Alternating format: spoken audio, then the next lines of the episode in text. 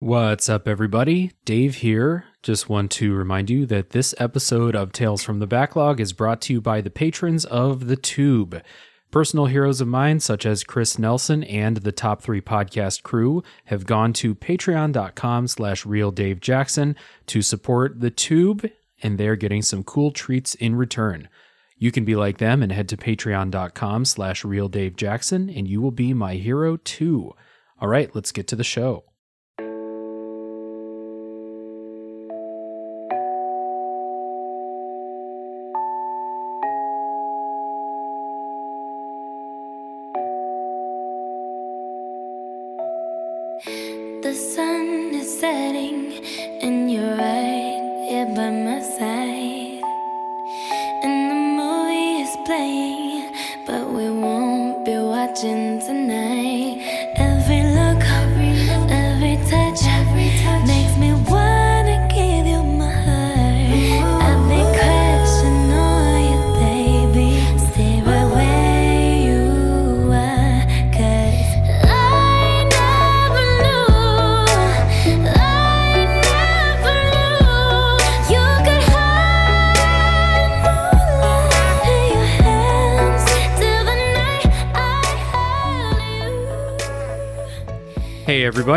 My name is Dave Jackson, and you're listening to Tales from the Backlog, a video games podcast where each week I'm joined by a guest to talk about a game we played.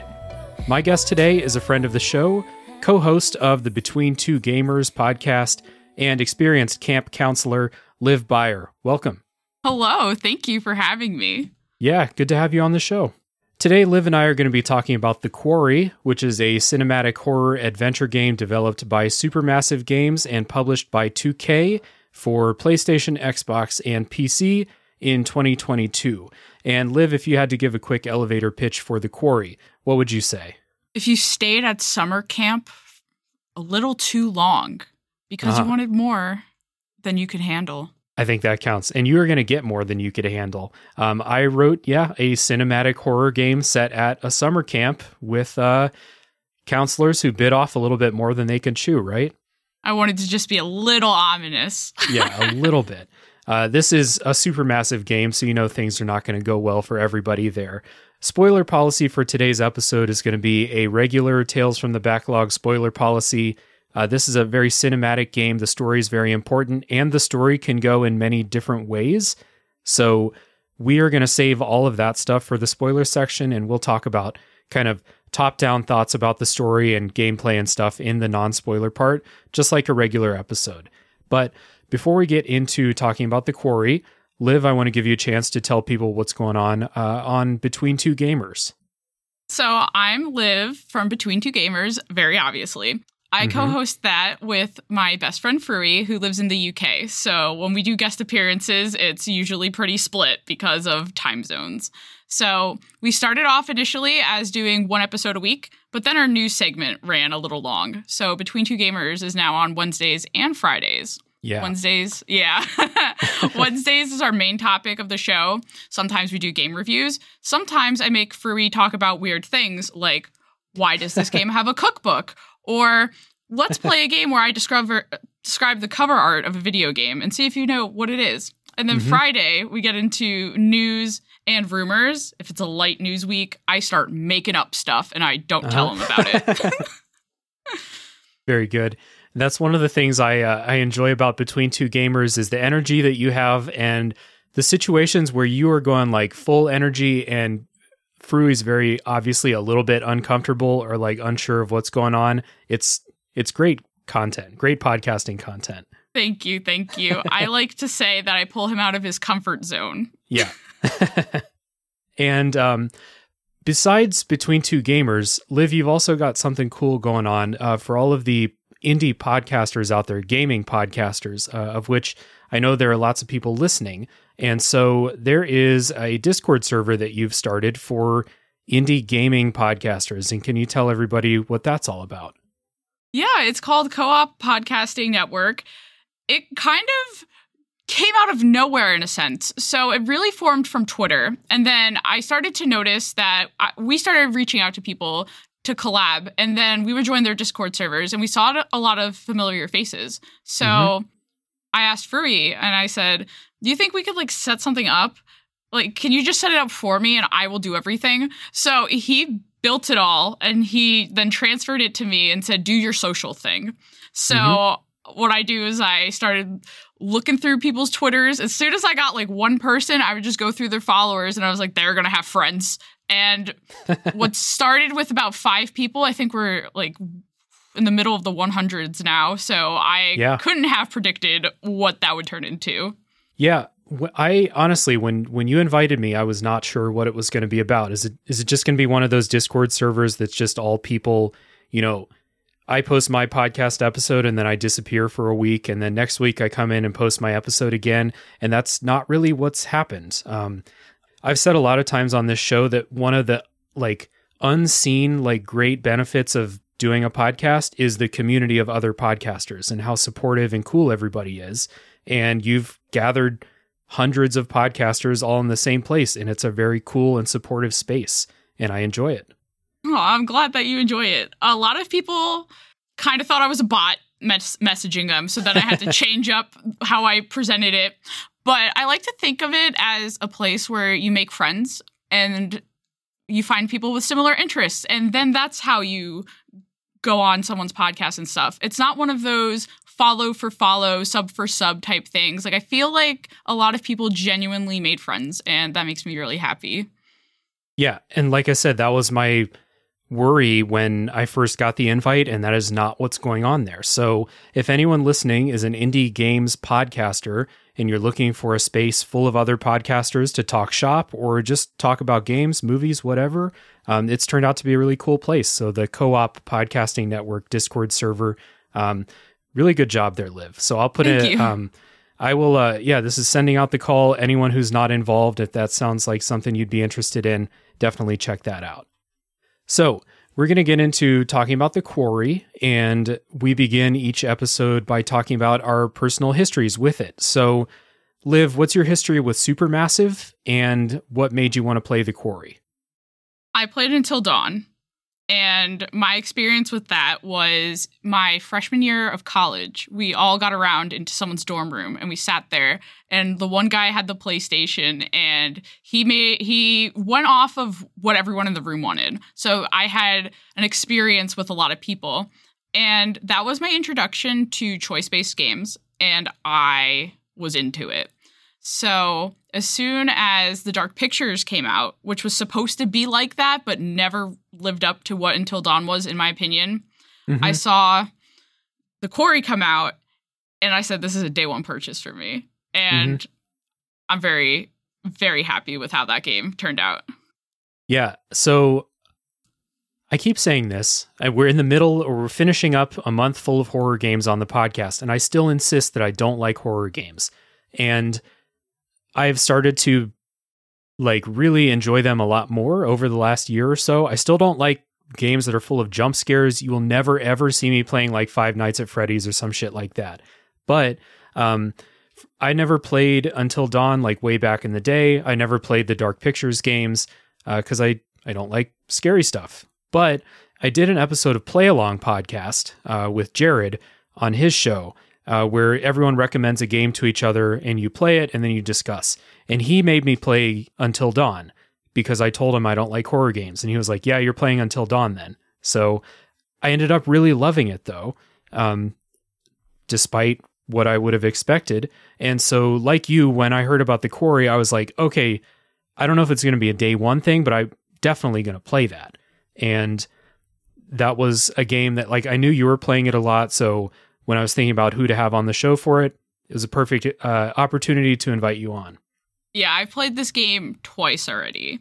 Nice. So I don't know how you play choice based games, but I like to go in and have my authentic experience.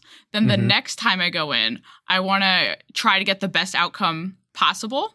Mm-hmm. And then usually my third run, which I haven't done yet because I don't want to burn myself out of the game, I'm going to kill everyone. Yeah. and we'll talk about those choices later on in the episode and kind of our motivations behind those. Definitely. If people are wondering how long the quarry is, uh, my playthrough took about eight hours, maybe eight, nine hours, 10 hours, something like that. PlayStation's not super accurate tracking stuff like that. Does that sound right to you? Yeah, I spent definitely 10 hours into it because I'm a bit of an achievement hunter and collectible Okay. hunter. So I will walk around and click on everything. Yeah. So, like I said before, this is a super cinematic game. So, this is not, unless you skip all the cutscenes, this isn't a game that's going to take less than eight hours, I would guess. But unless you spend a bunch of time hunting for collectibles, you're not going to add a ton of time onto it. I feel like it's going to be pretty consistent. So, a little bit of opening thoughts about the quarry uh, before we get into kind of the meat of the episode. Um, I think this game's really fun. Like, I had a really good time taking in the story, making those choices, getting to know the characters, and kind of unraveling the mystery. Um, I don't think I like this as much as Until Dawn, but it's like something some things that the quarry does better um, than Until Dawn, and then other things Until Dawn does better than the quarry. So it's not like a an upgrade in every area. It just kind of like it's a different kind of story. It's different types of characters different people are going to like different things about each game. Uh, but I still did have a good time. And you mentioned that co op stuff. I think that the co op options that they've put into this game and like the the wolf pack mode, I think they call it, which we'll talk about later, all of those are really awesome inclusions. It's not something for me because I play games alone all the time, but for a lot of people, they're going to find a lot of stuff to like about the quarry. What about you? Yeah, I don't want to turn it into a compare contrast with Until Dawn, but I, what I will say is I thought that the characters in the quarry were more memorable and more personable. I felt like they had you could tell like each character is a part. In Until Dawn, it was kind of here's a stereotype by a stereotype by a stereotype type of person. Mm-hmm. The dialogue's much more improved, but I would say that I didn't find the quarry scary. I thought it was more of an adventure mystery game, but Mhm. I was terrified of Until Dawn. Yeah. yeah. Terrified. Yeah, totally fair. I kind of feel the same way about this um, as someone who's very sensitive to spooks. So let's uh, take a little music break, listen to some music from the quarry, and when we come back, we'll get into that breakdown. Love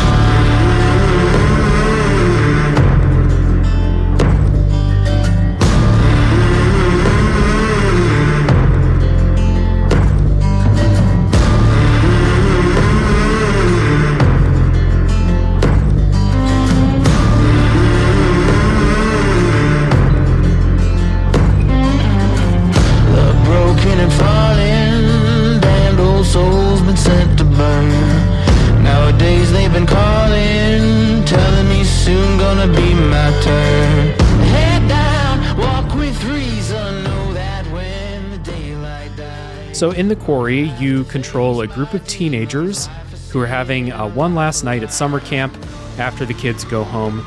Uh, yada, yada, yada. You need to keep them alive uh, until dawn. You know, Yeah. we're going to try to avoid making a ton of comparisons to Until Dawn, but I think it's unavoidable sometimes. It's still the same type of thing.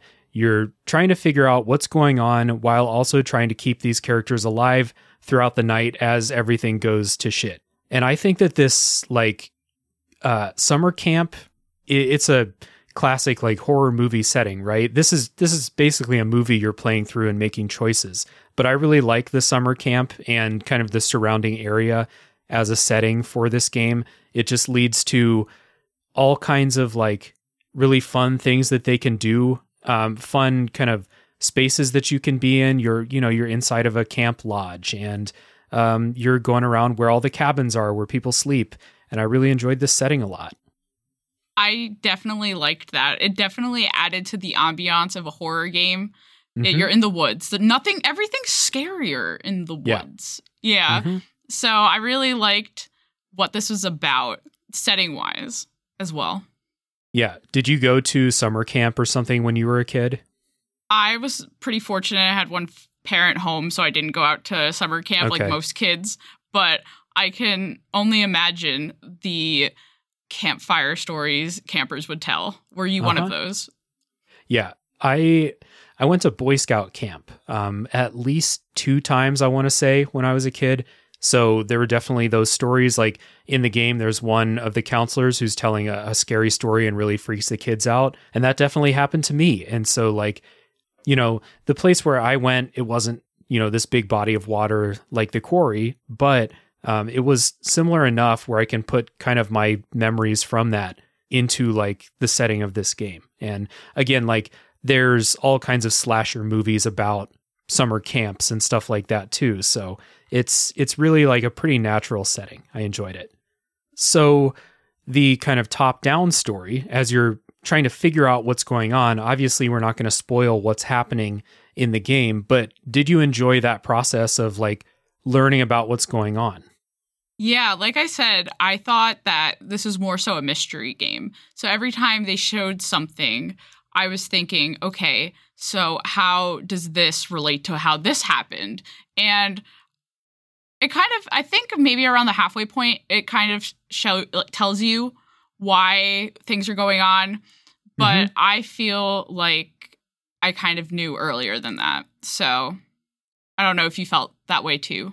Yeah, it's it's a pretty common like point of criticism for this game's story is that they do show their hand pretty early on, but instead of having one giant thing that you're uncovering and then at the end of the game you're suddenly like, "Oh, that's what's going on."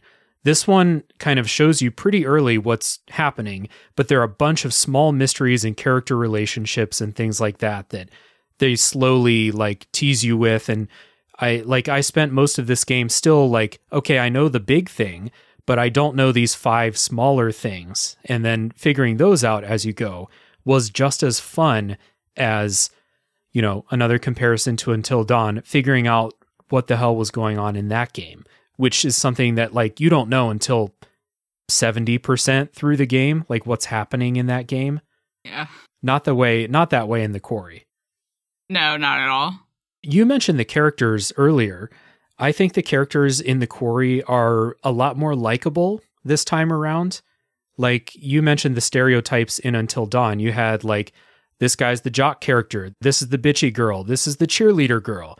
And in the quarry, they're a lot more nuanced and rounded. Like there's still um, you know, uh, what's her name? uh, Brenda Song's character is still like very assertive and stuff like that, but she's not just like a bitch to everybody, yeah. like Emily was in Until Dawn. It's they're a lot more rounded. And before I say what I think, like, y- did you enjoy these characters and how this kind of like having them be more likable makes you feel as you go through this game, trying to keep them alive? Yeah, I think the characters were more likable because they felt more unique and true to who they were. They didn't mm-hmm. feel like a copy and paste of a stereotype, like we said. But yeah. I loved Dylan. Might be because I'm gay, but I love him. Uh-huh. And so he was my favorite, and I wanted to protect him at all costs. I also mm-hmm. loved Laura a lot. And yeah. some people really didn't like her, but I could not relate to that. The only character I didn't really care for was Nick. Yeah. Well, okay, fair enough. I, so I was thinking about this earlier today, and if you ask me how many characters in Until Dawn that I really liked, I would say maybe two, three, maybe. And I think I like most of this cast. There's like at least 15 characters, and I think they're all pretty good, pretty likable. However, one thing that I liked about Until Dawn was because the characters were such pieces of shit, when they died, it was more fun, right? So, like, in my opinion, when a certain character died in Until Dawn, I was like, oh, okay, that's fun. They died in this cool way. I didn't care about them that much. In The Quarry, when something bad happens to one of these characters, I got that instinct back a little bit to be like, oh, uh, I wonder if I could, and the quarry does give you like a rewind option after you beat the game one time, but I did get that thing where it's like, oh, did I make the wrong choice? Like, uh, that doesn't feel great. Whereas in Until Dawn, I was like, this is fun. I don't give a shit. I hate all these people. If they die, no problem. But did you have that in this game too, or were you just having a good time the whole way? I'm here for the ride on the first the first playthrough. I like right. to go in, ride or die. When they saw the rewind button for my second playthrough, I said, "Turn that off. We gotta no no no. We we have to live and die by what happens. And if I don't yeah. get my the canon ending that I want, I'll try again. I won't mm-hmm. do that because I I understand why people would like that feature, but I'm I gotta play it my natural way. Yeah, that's definitely how I played it too. I just didn't have that like, you know, fun slasher movie feeling when a character died in this one because I liked all of them. It, it's a weird thing. You have more likable characters. That seems like it would be a total positive, but I actually liked how having a piece of shit character in Until Dawn die was kind of fun. And it didn't feel so fun in this way, but I still didn't like if I play it again, I'm not going to use that rewind. That feels like if you're achievement hunting, basically. Use that rewind so that you can keep everyone alive and get the the trophy for it or something. I think this game looks really good. That's the next thing about like the kind of cinematic like approach to it. Obviously, it's been a long time since Until Dawn and the Dark Pictures games are a little bit lower budget than this game is. This game looks like incredible. Like one of the first scenes um, at the camp is like this late afternoon. You're walking through the forest. There's like this light coming down through the trees, and I th- I think I like took screenshots and scared it or shared it around because I was like, "Fuck, this is beautiful! Like this looks incredible." I was very happy with how I, I first of all I wish this game had photo mode. I'm a big photo mode snob, Mhm. and what I like to do in video games is if there's a puddle on the ground or if there's something wet, I will walk through it and then do circles around it. If you've seen our recent stray TikToks and YouTube shorts, I just knock paint over and make paw Uh-huh. prints everywhere. So the fact that you could see their footprints and stuff, I love that kind of stuff. The attention to detail, I'm really into. So when the sun was setting, I was like, this is so beautiful. I know things are going to go bad, but right now, it's okay. Mm-hmm. And like later on at night, you get in lots of situations where the moon is shining brightly and you have all these, you know, the same kind of lighting, but it's moonlight in the forest or out on the surface of the water or something like that. And this game just never stops looking great. Really enjoyed it. Um, the motion capture is way better than it was uh, in Until Dawn. I had some big uncanny valley with like Rami Malek's character in that game, especially, but with um, I forget the name of the the psychologist in that game, the therapist. Uh, but his mouth was super weird in that game, and I didn't have a whole lot of that in this game. It, it's just it's just a big step up. Yeah, my biggest pet peeve is when the voice and the mouth movements don't match up. Mhm. I'm like, what are you even doing?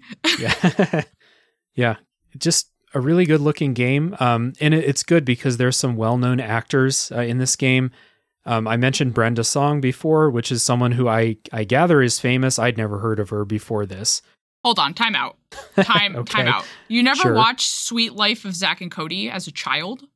No, I think I was a child uh, before the Suite Life of, of Zack and Cody. Yeah. You don't have do you have siblings? well, yeah, but not that young. Mm.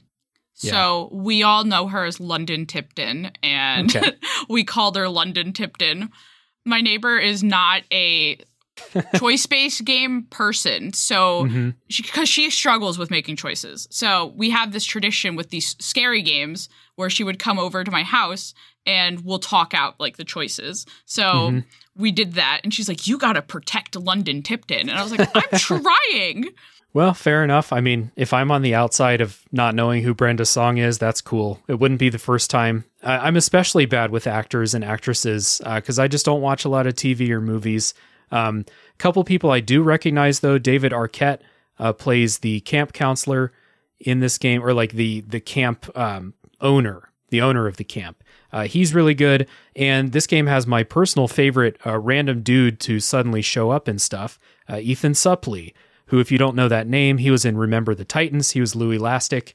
He was in My Name Is Earl. He was in Mallrats. He's the dude staring at the the schooner optical illusion thing. I love that dude. So when I saw his name in the credits, I was like, oh fuck yeah, okay, you see where he is. So what character is that? Bobby. Yeah. Sorry, I know like all the character names. Okay. Yeah, I forgot his name and I cut out that part earlier because it's a spoiler who he is. You got to find him for yourself, people. But I was very happy to see him uh, because um, I be, I love I grew up watching Remember the Titans. I've seen that movie a hundred times. So anytime I see that dude, good times. All the actors are really good in this game though. Like I enjoyed pretty much everyone's performances. And when I sat down today to write down like a couple of standouts, suddenly I had a list of 10 characters and 10 actors who I thought did a great job. Um, so I'll just give a couple. Uh, the sheriff is so good. I love that dude. You'll see him in in like the prologue of the game. Um, the sheriff, the fortune teller who you meet between chapters is so fucking creepy. I love her. I love her. She's so good. And again, it's that that facial capture, uh, the the kind of high def um, kind of textures, skin textures, and stuff like that. She's so creepy and so good. Did you have any characters that you thought were, or actors or performances that you thought were really stand out? I love Dylan. I just love love yeah, that that's man. right, Dylan. I love him so Yeah. much. He was my baby. Mhm. Um, other than that, I just enjoyed how the characters interacted with each other. It kind of Mhm. really felt like a summer camp in a way that you know everyone's there to for a job and you don't really have like the same interests but you're in this situation and over time you learn how to interact with each other and Mhm. your environment really brings you together and i felt like they really showed that because you can tell some of these characters wouldn't be hanging out with each other had Right. they been at school Right. There's a definite camaraderie that only comes when you spend the entire summer with only this group of like eight other people, right? So I definitely agree. You definitely got that feeling that they didn't fit the same kind of like social groups all the time, but they definitely know each other and they treat each other like that. So you mentioned earlier that you didn't think that this game was super scary. And so this is a horror game. It's meant to be at least a little bit scary, right? What about this game do you think made it kind of more of a spooky mystery than a straight up horror game? it felt like more of a mystery game to me like why are these things happening what's in the woods what do we need to be doing i Mhm. feel like there's not the cheap jump scares which usually always get me but Yep. I think it's hard for this environment for it to be super scary without being like super gory Mm-hmm. because i feel like gore for me is what's really scary and there's not a whole lot of gore in this game There are some spots that are super fucking gory, and some of the character deaths, I imagine, can be really gory too, but it's not all time gore. It's not gore all the time. And I even think that some of the things I'm talking about are based on choices that you make. You might not even see them. So once we get to spoiler time, I'm curious to because I have a couple things like, oh, did Liv not see this happen? So once we get there, I'm gonna see if our experience was super different uh, in that way. But I agree, not a whole lot of jump scares. Um, I fucking hate jump scares. I think that they are. I just, I mean, I know that they have their place, right? Build up tension and then release it, et cetera, et cetera. I don't like it. And so whenever I play a horror game that establishes this tense atmosphere and this mystery and stuff without just having things jumping at the screen all the time, it gets so much more respect from me. And this game, I, I can't even really think of. I'm sure there were a couple of jump scares. Yeah, there were a couple, uh, even one in the prologue. But it's not something that this game relies on. And I think you're right. Like I think that this game is trying to get you thinking about the mystery and what's going on and being tense about trying to keep your characters alive, but not trying to just scare the shit out of you.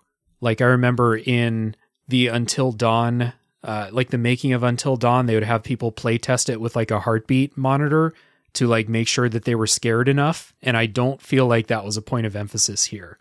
Yeah, no, I didn't know that, but I was really afraid of the mystery entity within Until Dawn, Uh huh. probably because it was really ugly.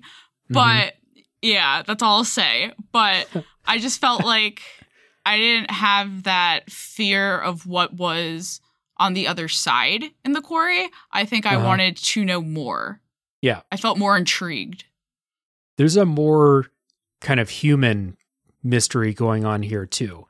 Like, don't get me wrong, there's there's something bad out there, but there is definitely more of a focus on human relationships and human mysteries and things like that in the quarry compared to Until Dawn and a lot of horror games where there are bad things out there, right? Yeah. Yeah. Yeah. So in a in I said Until Dawn in the quarry, you are making a bunch of choices, and you've mentioned this uh, throughout the episode. Uh, the developers say that there are 168 possible endings um, with many combinations of who survives and who dies. I am kind of curious when we get to the spoiler section to get your experience because I have only talked to a couple other people about their full experience. Um, I finished this game with most of the main cast alive. I think only one of them died, and it felt very easy to keep them alive. And I don't know if I just make the best choices or if that's the way it goes. Um, can you confirm or deny without spoiling? I had most of the cast alive, and when I tell you how said people died later, feel free to laugh at me. Okay.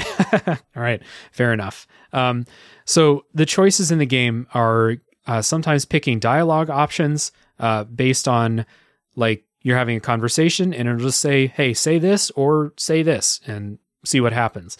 And a lot of those dialogue options are pretty harmless. Some of them are important, and the game never really tells you what's the important one and what's the harmless one. Like early in the game, there's a choice where it's like, talk to this guy or listen to a podcast. And it doesn't really matter what you do, I don't think. I picked listen to a podcast because, well, podcasters, right? So I think that's a really good thing, though. Like, I went through the entire game. Sometimes I knew that, like, oh, this is an important choice. Like, I better not fuck this up. But sometimes I made what seemed like a harmless choice that turned into an important one, whether it was a good thing that I chose or not. Did that happen for you too? That same feeling? Yeah, sometimes you'll make a choice and you don't really understand the ramifications of it until maybe a few hours later. And then you're like, Mhm. ah, okay. And this game tells you, it actually tells you, I think, in a message. Sometimes you'll get a choice of like, do this or do that or do nothing. And sometimes doing nothing is the correct choice.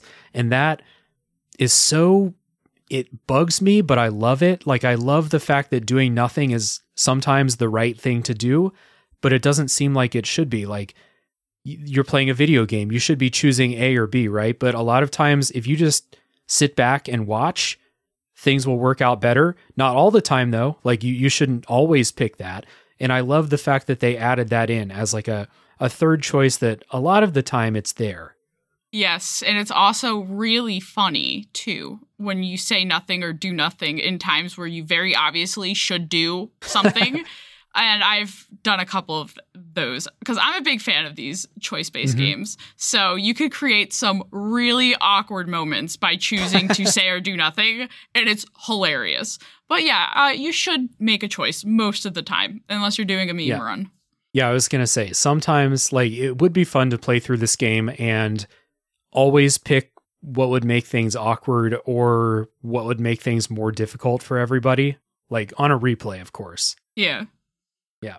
The game does give you this thing in the menu called uh, i think it's called the path you've chosen i didn't look this actually i tried to look it up i couldn't find it um, and i sold the game so i couldn't look in the game anymore but it's a menu screen where it shows you the choices you've made in the past and how it kind of impacts what's going on now you don't get any clue about this like before or during the choice it's only after like maybe even after you move on to the next chapter or something like that and I don't know why, but I really liked going back and looking through these. They don't give you like a ton of information about like what was the right choice or not, but it let you know what was the important choices that you made before. And there were a lot in there where I was like, "Oh, I had no idea that that was important." Like, that's cool. Yeah.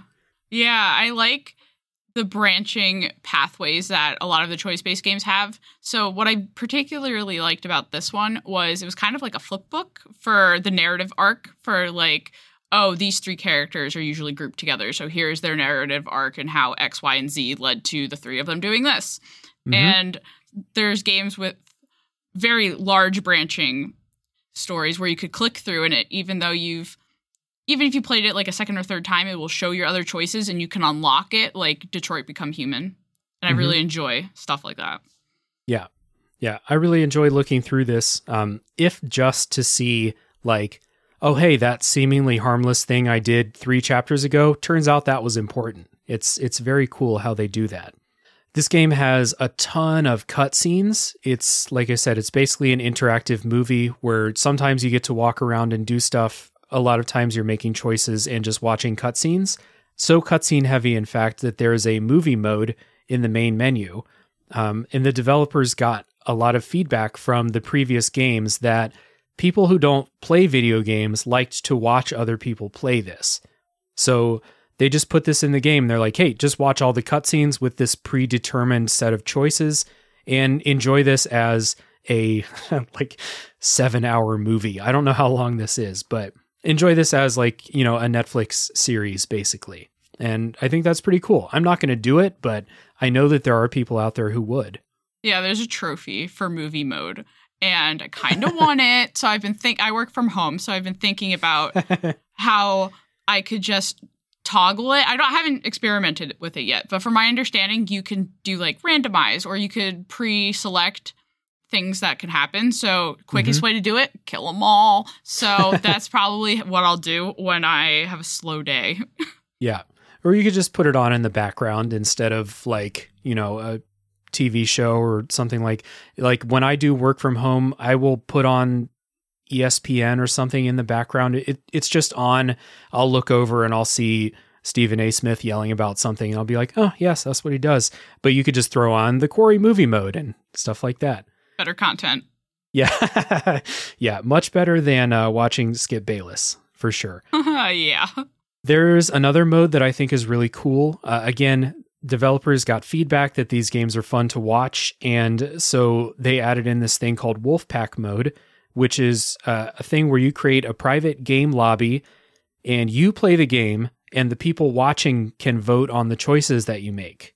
And I know they're having trouble with this a while ago, like streamers were having trouble integrating this, but may have gotten fixed by now. I don't stream, so I didn't research any further.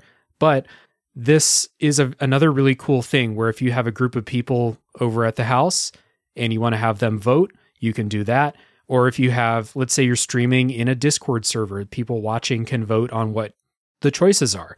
And if you don't really care about the outcome, you just want to have a good time, that seems like a really fun inclusion. Again, all based on fan feedback from how people liked to experience, if not play, the previous games.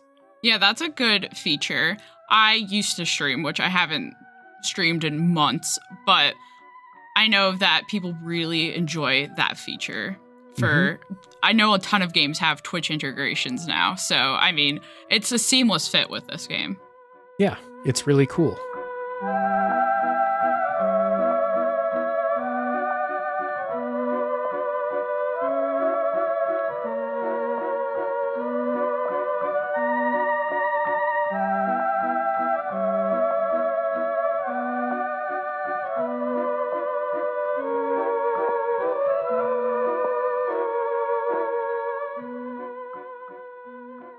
So, we've talked a lot about what it's like to watch the quarry and what the story is like, but what is it actually like to play the quarry? So, the first thing I wrote down is this game has a very fun little tutorial system teaching you how to do the gameplay things in the game. The little educational, like Cub Scout type videos with super funny animations and cute ways for the little characters to die and stuff like that. I consistently thought these were funny. Like, even though they're explaining things like, I don't need to watch a tutorial to learn how to do QTEs, but I enjoyed watching these. They're pretty entertaining. I loved them. they're good. I loved them. I didn't need to learn anything about the game. I've played every one of these choice games, but I was like, gotta watch the cartoon. Mm-hmm. It's it's got a good a good voice actor as like the kind of camp counselor voice explaining how to survive at Hackett's Quarry, and yeah, funny, good animations, good times. Uh, I mentioned QTEs. This is um, a game that has a lot of QTEs. Sometimes uh, failing them will get characters killed. Uh, I thought this game has, for as serious as the consequences are, I thought these QTEs were really easy and you can make them easier. There's an option in the menu to like, instead of having to press X, you can press any button or something like, or instead of like needing to push the control stick up and press a button, it's just literally press anything during this timing window you'll be fine. So that's a good inclusion. I know QTEs are not good uh, for everybody. I thought these were real easy. If we want to make the comparison to Until Dawn, way easier than the QTEs in Until Dawn. Yeah, these were very forgiving. Yeah. There's a lot of scenes where you're like, I don't know, maybe you're being chased and you're running through the woods and you have to hit QTEs to not trip over shit on the ground. And in Until Dawn, it was like over it, like QTE, QTE, like repeatedly, like different buttons. They're putting them all over the screen in different places. Like pretty easy to miss one. And this, I mean, I know I missed some throughout the game, but I never missed any that were important. Yeah. Being coy about something for later in the spoiler section. Maybe. okay, fair enough. Um, Until Dawn was famous for these special QTEs called Don't Move QTEs, where you had to put the controller, or what I did, put the controller down on the table, but you're supposed to hold it still without moving it because they have motion sensors, right? Yeah, that's a good thing to do if you played it so you know. Because by Mm-hmm. the time you got to put that down before. Because Yeah. if you do it in motion, you're dead. Uh huh. yeah, I had a couple of real frustrating ones in Until Dawn where I was like, I, I did not move. I promise you, I did not move, and I still lost. But those are not the case in the quarry. The quarry has replaced the don't move the controller QTEs with hold down X to hold your breath and wait until the coast is clear to uh, release it, basically. And if you fail it, something bad may or may not happen. I went half the game without knowing how these worked because I skipped the tutorial because I was like, I know how these work, but they changed it. None of the characters died because of it, though later on in the game, there were several where I was like, oh, yeah, this is, they're going to die if I miss this, but they're super easy. Now, question for you. Did you Yeah. ever hold it outside of it? Were you worried that they might come back? Or once you were in the clear, you let go? Now, once, once, because it, it shows a red border on the screen when you're in danger, and when that red thing goes away, just let it go and you're fine. Yes. I think. Yeah. Yes. Yes. But But if you hold it for too long, they'll come back. So then Oh. you will be low on the breath. So you could, because you're like, ooh, I don't want to let go too early. They might come back as soon as I do it. You're Mhm. actually, because you were extra cautious, you could put yourself in a precarious situation. Did Yeah. find that out for fun. Definitely. I, yeah, didn't have any trouble with these. And while I was a little bit frustrated by the don't move the controller QTEs, I think these are too easy to establish any kind of tension once you know how they work. Yeah, I'd agree. There are a lot of sections in the game where you're walking around uh, looking for stuff. It has the kind of survival horror type fixed cameras in a lot of them. A lot of them, you're just the cameras behind your character, but not all the time. And anytime the character change or the camera moves to a weird uh, spot or weird angle, that always gives me a little bit of like, what do they not want me to see here? You know? So uh, you're walking around looking for stuff. Um, just like the previous games, there are collectibles to find. There are these tarot cards that you can find that work similar to the totems in Until Dawn. They'll give you a tiny, cannot emphasize enough, tiny little snapshot of something that might happen to a character later based on your choices. And I think they're supposed to be somewhat helpful. Like they're too short to give you like a full scene, but there were a couple of them that were very obvious. And then it was like, oh, this character is getting on a zip line and they fall and die. And I see that in this one second little clip they show you. Then later on, a character gets on a zip line and I'm like, oh, pay attention. Something bad might happen. So that does happen sometimes. Yeah. Once you experience the moment, you're like, oh, that's the warning. Yeah. Other times though, they'll show you like a little cutscene and it's literally it's like it's like a 1 second clip of people on fire and you're like that doesn't help me. Fire could happen anytime, right? So Yeah. a lot of them are uh, less than helpful, but um they're still really fun because then you get to talk to the fortune teller lady between chapters and like I said earlier, she's the best. I loved her so much. So you said you were collectible hunting when you Yes. walked around. You can pick up like lore notes and stuff like that, little clues around that might they're, they're not going to like tell you what's really happening, but they're little pieces of the puzzle. And I bet if you collect enough of them, that there's probably some foreshadowing in that stuff. Yes. Yeah. Um yeah, I could tell you more about what the collectibles mean in the larger picture, but not right now. Not right now, right? Of course. Well, I thought these these sections were really tense uh, because I was never sure of which collectible is going to be a little newspaper clipping, or which like you know shining thing on the screen is going to be a newspaper clipping that tells me something that happened 30 years ago, or which one is going to be the thing I interact with, and then suddenly something's going to jump through a window at me. So I always had that tension of like, I I want to explore around. I also am very worried about what's going to trigger like something happening, you know? Yeah, because sometimes you'll click on something and it's a narrative point to push on the story. Yeah. You know what pissed me off about these collectibles though? What's that?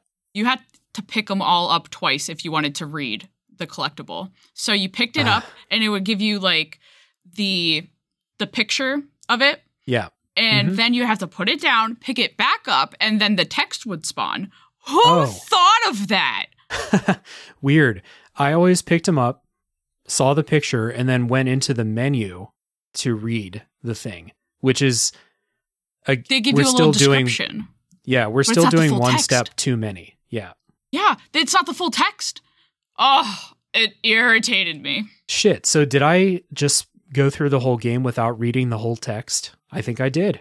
So if you picked up like a newspaper, did you read the whole newspaper or did you just have this like one paragraph is like this is a newspaper clipping from blah blah blah? Oh, no, I think I saw some full text, Okay. but definitely not for everything. yeah. Yeah, there's Okay. more to it and it pissed me off. That is my one like what are you doing? So you said you were collecting, like, driven by getting um, the platinum trophy or whatever. I, did you play on PS5 or somewhere yes, else? I did. Okay, so you're trying to get the platinum in this game, right? I would have liked to do that, but a lot of the trophies are choice dependent. So I Mm-hmm. think you have to play the game a significant amount. But I went around and found every single collectible and the tarot cards and stuff like that. Okay. Did you enjoy reading that stuff? I love lore. Just let me read and click on everything. If Okay. anything is shiny, I clicked on it. hmm Yeah, I clicked on it too. Maybe now that you're talking to me and telling me that, like, hey, Dave, maybe you didn't actually read the articles. Maybe you just read the little snippet in the menu.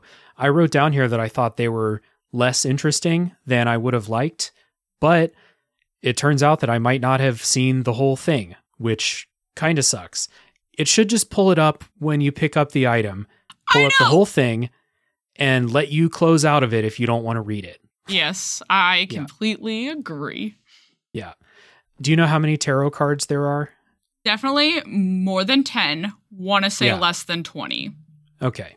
I think I got maybe a third of them, less than half, probably. Uh, there were several chapters where I would not find any. And if you go into the fortune tell the fortune teller's uh, little thing between uh, chapters, she'll like kind of rip on you. She'll be like, "Bro, you didn't bring me anything. I can't help you. Like, bring me some shit. Like, what's wrong with you?" I think I've gotten pretty good at finding collectibles from the Mhm. types of games that I play. So Yeah. last week I just recently finished Stray and I missed 4 Mhm. collectibles in the entire game and I was like, Jesus. "Ah!" Yeah. There's I, get think nearly that close. 27 but I missed 4 and I was angry. Damn. Yeah, I I mean, if I saw one, I picked it up for sure. And I felt like I did a decent job of exploring, but also I was kind of scared. So I didn't I'm not poking around everywhere. There were a couple places where it's like where I now that we're talking about it, it's like, do you want to open this door? And my answer is usually no. I don't want to open that door. Something bad's back there, but it might have just been a tarot card or something like that. Yeah, a lot of the collectibles for I believe they call it clues or evidence. I can't recall which it is, but those are choice dependent as well or Mm. reaction dependent, like QTEs failing or succeeding, could add or remove collectibles from being found. I see. Okay, fair enough. Yeah. Well, let's uh get into some final thoughts about the quarry. I think we've done a good job of kind of talking about everything except for the most fun stuff, which is how people die or how people survive. So, like to end the non-spoiler parts with a just kind of like who would you recommend the quarry to? If you like to be in control of your own destiny, if you want to know, if you want to play God, you have at it. You want to ruin lives, do it. You want to make everyone really happy, do it. But you got to be okay with a little bit of spook. So if you like games like that, I would say it's for you. Mm-hmm. Even someone like me who doesn't like being scared, like I know a lot of people like horror games because they like that thrill of being scared. Uh, I don't. So like the horror games that I really like are some of the ones that are the least scary. Like this game's not super scary. I really like this game. Resident Evil 4, not a scary game. I fucking loved that game. It's just kind of the way it is. So if you really hate being in the woods at night, this might not be a great game. You spend a lot of time out in the woods at night. Uh, but I do agree. Like, if you like these choice based games, if you like to, even like Liv said, get a little bit weird with it and just like, you know, choose the wrong answer and get everybody killed or try to keep everybody alive or any combination in the middle, I think you'll have a good time. I enjoyed kind of unraveling the mystery in this game. Um, I think it's fun. And again, not super long, which, like, you and I, we play a lot of video games, make podcasts about video games. Whenever someone recommends a game and it's like, oh, this game's eight hours long, I'm like, okay, I'm way more likely to play that now. Yeah. Your podcast is called Tales from the Backlog. So, yeah, so I got a, I got a lot of games to get through. So, yeah, it's it's a pretty easy recommendation uh, for me. The only reason I would not recommend it is if you just really don't like the woods or something like that. If you're looking that- for a shooter game, Yeah. Yeah, true. If you if you want something with a lot of action and gameplay depth and stuff like this, this is not the game for you. This is a cinematic choose your own adventure type thing. But of those, which I've only played a handful, um, I like this uh, quite a bit. I like this more than Detroit. This is there's things about Until Dawn I like more than this, and things about the Quarry I like more than Until Dawn. I think they're both pretty damn good. So, not a very difficult recommendation. Uh, so, little housekeeping before we go into Spoiler Town. First things first, Liv, where can people find Between Two Gamers? Between Two Gamers is on all podcasting platforms. If you want to see our very beautiful faces, it's usually me saying something crazy and Frui shaking his head no in disapproval. Check out our YouTube channel. We're also on Twitter, Instagram, and TikTok at Between Two Gamers. We do trivia segments. Sometimes we share gameplay. You never know what you're going to get any day of the week. Mm-hmm. And I will put links down to uh, social media, YouTube, and stuff like that down in the show notes so people can easily find it. And again, if you're listening to this and you're an indie video games podcaster and you'd like to be in a Discord server with like 200 other indie video games podcasters talking shop and talking about games and stuff like that, getting feedback from other people is really valuable, something that people do for each other in the server. Uh, again, recommendation for the Co op uh, Podcast Network Discord server, which, uh, if it's okay with you, Liv, I'll put an invite down there, or you want me to go hunt people out? Yeah, you can put the invite at the bottom. Okay. I all right, appreciate cool. you spreading the word. Yeah, it's uh, like I said, it's become a, a really, really nice community. Everyone is super cool, very supportive. It's just one of the best things about doing a podcast that I never expected is that other podcasters would be so fucking cool and welcoming. yeah. Uh, for Tales from the Backlog, normal podcast stuff. So tell a friend that you uh, found a podcast that you enjoy. Um, if you uh, would like to support further, consider uh, supporting on Patreon, joining the Tales from the Backlog Discord server, where people will probably be talking about their experiences with the quarry. Yeah, I, I would like to hear even more because, like I said, there's uh, like 170 endings in this game. Leave a uh, rating and review if your podcast platform allows it if you've enjoyed the show and consider listening to a top three podcast, which is my other show. doing top three lists. We are going to take a break, and when we come back, it's spoiler time for The Quarry. To the moon and let me play among the stars. Let me know what spring is like on Jupiter and Mars. In other words, hold my hand. In other words, darling, kiss me. All right, Liv and I are back, and it's time for the fun part. Liv, what the fuck is up with that police officer in the prologue? That was what that was the first thing when I started. I was like, I didn't recognize that guy. Apparently, he is Sam Raimi's brother, the guy who directed like the Spider-Man movies and stuff like that. It's his brother. I didn't recognize him. He fucking kills it in the prologue. He's so creepy. Yeah, he is really creepy. I initially thought that he couldn't be the main antagonist because they would be showing it way too early. So Okay. I knew that maybe not knew is the right word, but I had a suspicion that he was going to be the one that you pin it on, but Okay. it's not this guy's fault.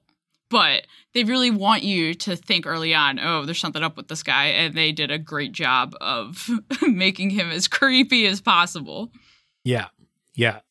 So I thought maybe I didn't think that this guy would be the main antagonist, but I definitely thought he would be part of the antagonizing force. When it turns out he's actually a really solid dude, he's trying to help you. He's just the creepiest dude ever, you know. Go to the Harbinger Motel, which this isn't the goddamn Harbinger Motel. yeah, I know. Yeah, I love that scene so much. Does this look like the goddamn Harbinger Motel to you? And I was like, oh, that's this guy. I don't know what the fuck's wrong with this guy, but he's killing it. Yeah, I mean, he couldn't be honest with what was going on anyway. You know, like he was. Yeah, He doesn't know how to talk to people. Clearly. yeah, clearly. And it doesn't help that the name of the hotel is the Harbinger Motel. It could not be like any more, you know, bad vibes just based on a name than that. yeah. This is where the first jump scare is when that lady's out in the woods. And I got real worried, like in the beginning, because she like pops up and whispers in uh, Laura's ear, right? When she's walking around. Silas. Yeah.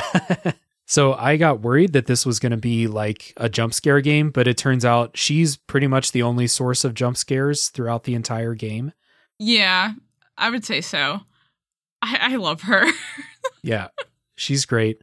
And yeah, I just kind of wrote down in my notes like kids are making the worst horror movie mistakes 10 minutes into the game. So they drive to the the uh, the camp, they see a locked cellar door and they're like, "Well, let me go check out what's down there. Nothing bad can happen down there."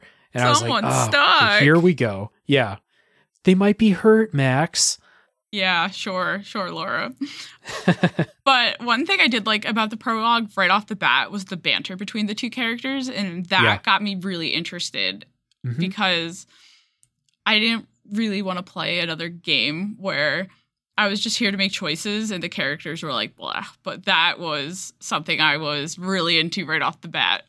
Yeah, it's a sign of quality characters and dialogue to come. Um, Laura and Max in the car is real good, and then you know when uh, when the sheriff comes in, it's you know it just gets taken up a notch. I loved it.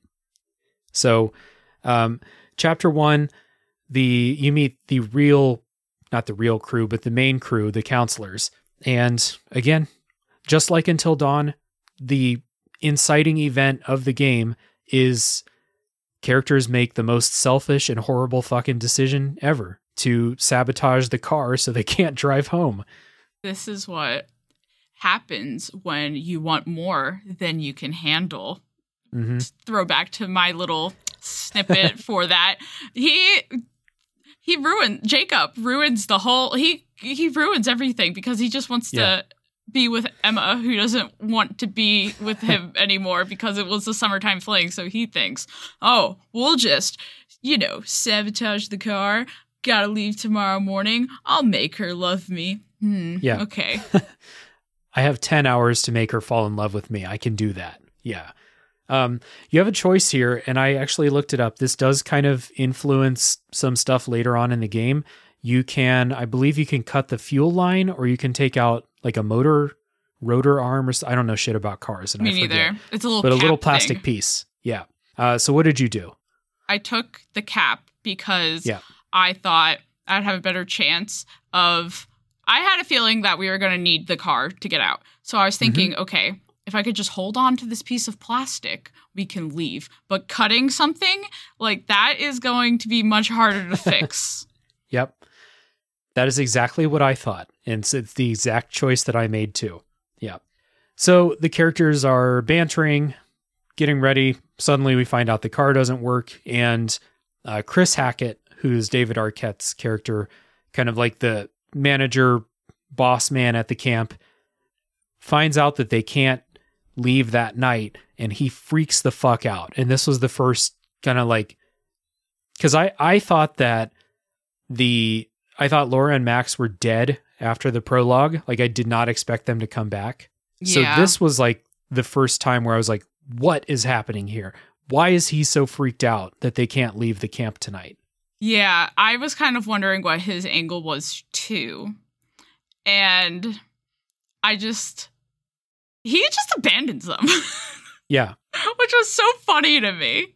hmm Which now now that we know why, it makes total sense why he wouldn't want to be anywhere near them. But at the time I was like, okay, so what you're going to do is you're just going to leave and leave them here for like what whatever it is that you're so scared about, you're going to leave, but you're going to make them stay here. Obviously, it it makes total sense in retrospect. I think chapter 1 does a great job of setting up what's happening while leaving you totally confused about what's going on. Yeah, I would agree.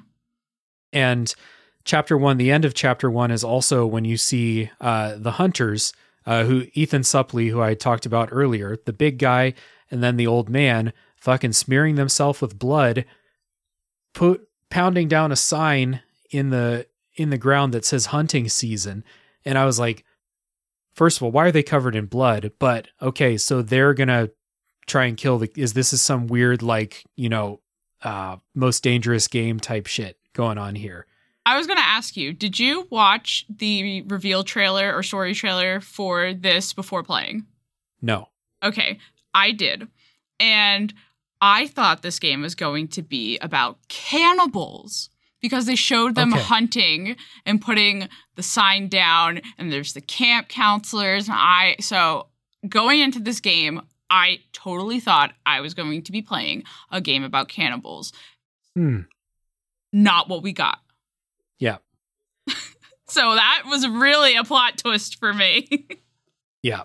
So the end of chapter one gives you two of these like big things where you're like, what the hell is going on here? Chris freaks out that the kids can't leave the camp.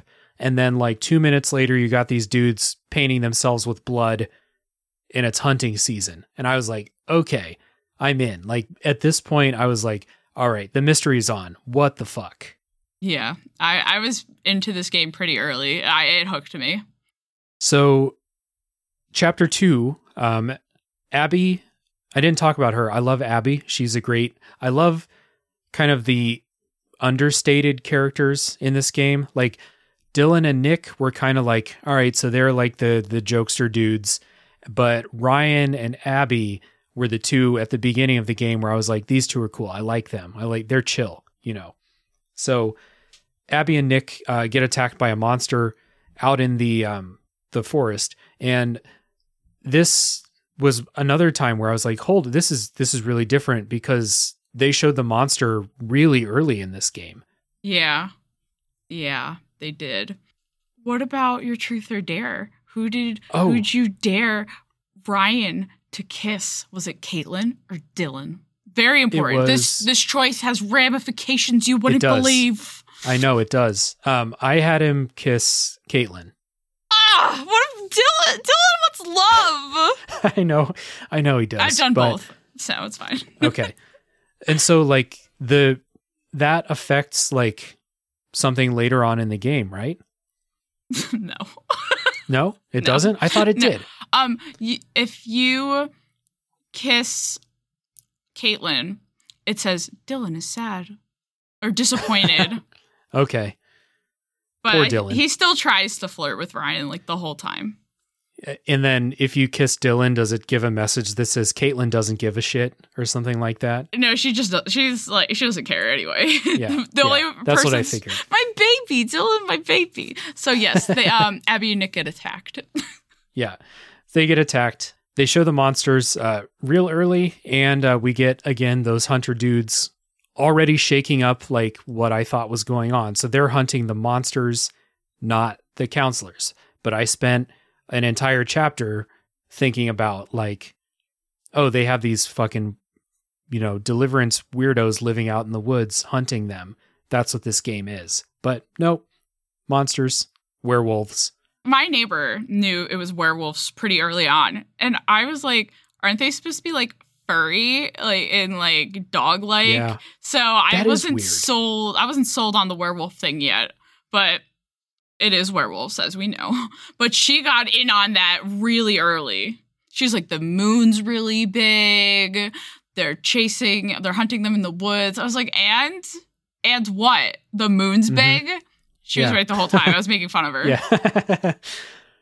well, I thought it was weird that like the werewolves in this game burst out of their skin. That was the best part. that was the best part. I mean, like, it's it's cool. Like I think it I think it's cool. It's gross, it's gory and stuff like that. it was hilarious. But then when they turn back into their human form, their skin is fine.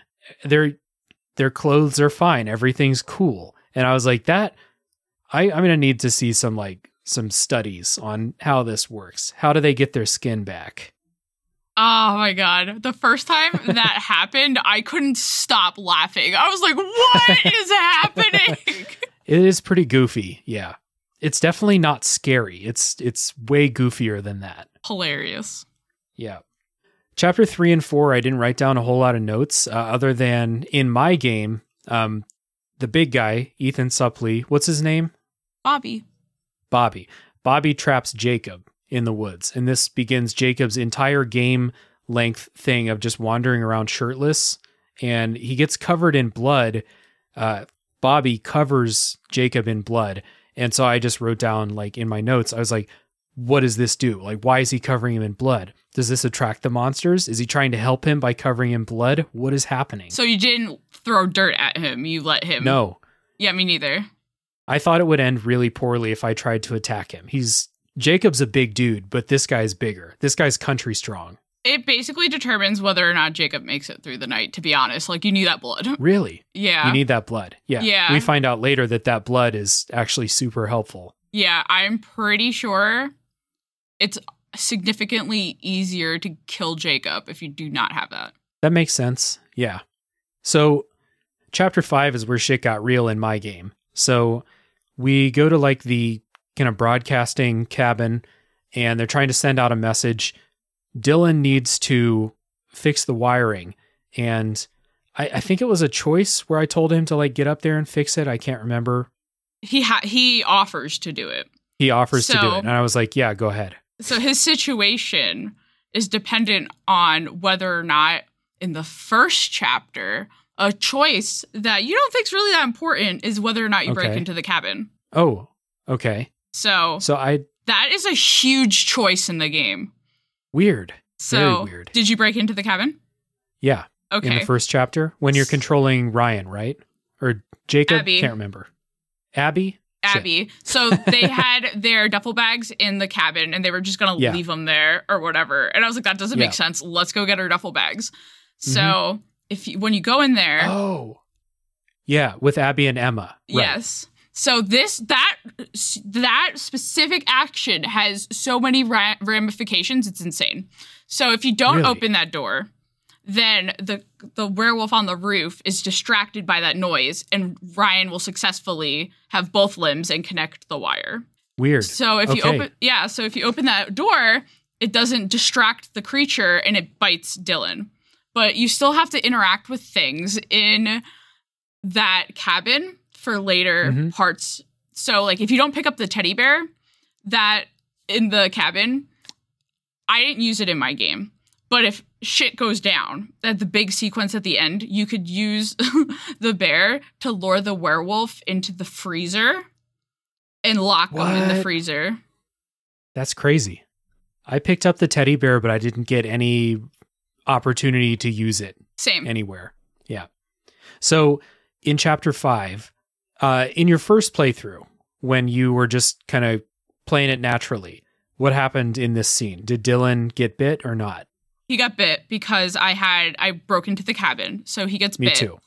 And he's like, cut it off, cut it off. Yeah. So I was like, okay, yeah. good idea. So I cut it off. Me too.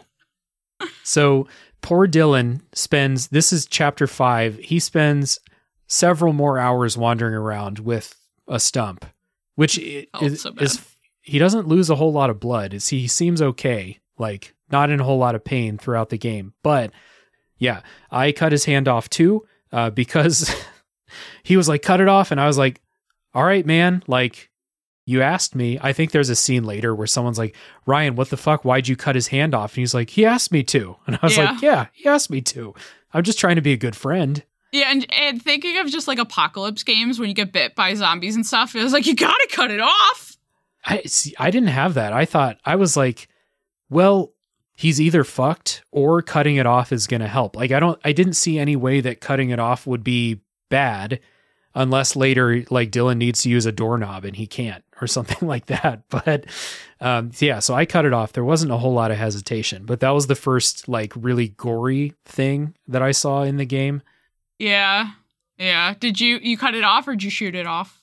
I cut it off I've with the chainsaw. Does shooting it off actually work? You gotta shoot him twice. Oh, sh- poor Dylan, man. I know, my poor little baby. oh, I love him. I I saw that choice and I was like, Ryan doesn't know a whole lot about guns. He's gonna fuck this up. You better use the chainsaw.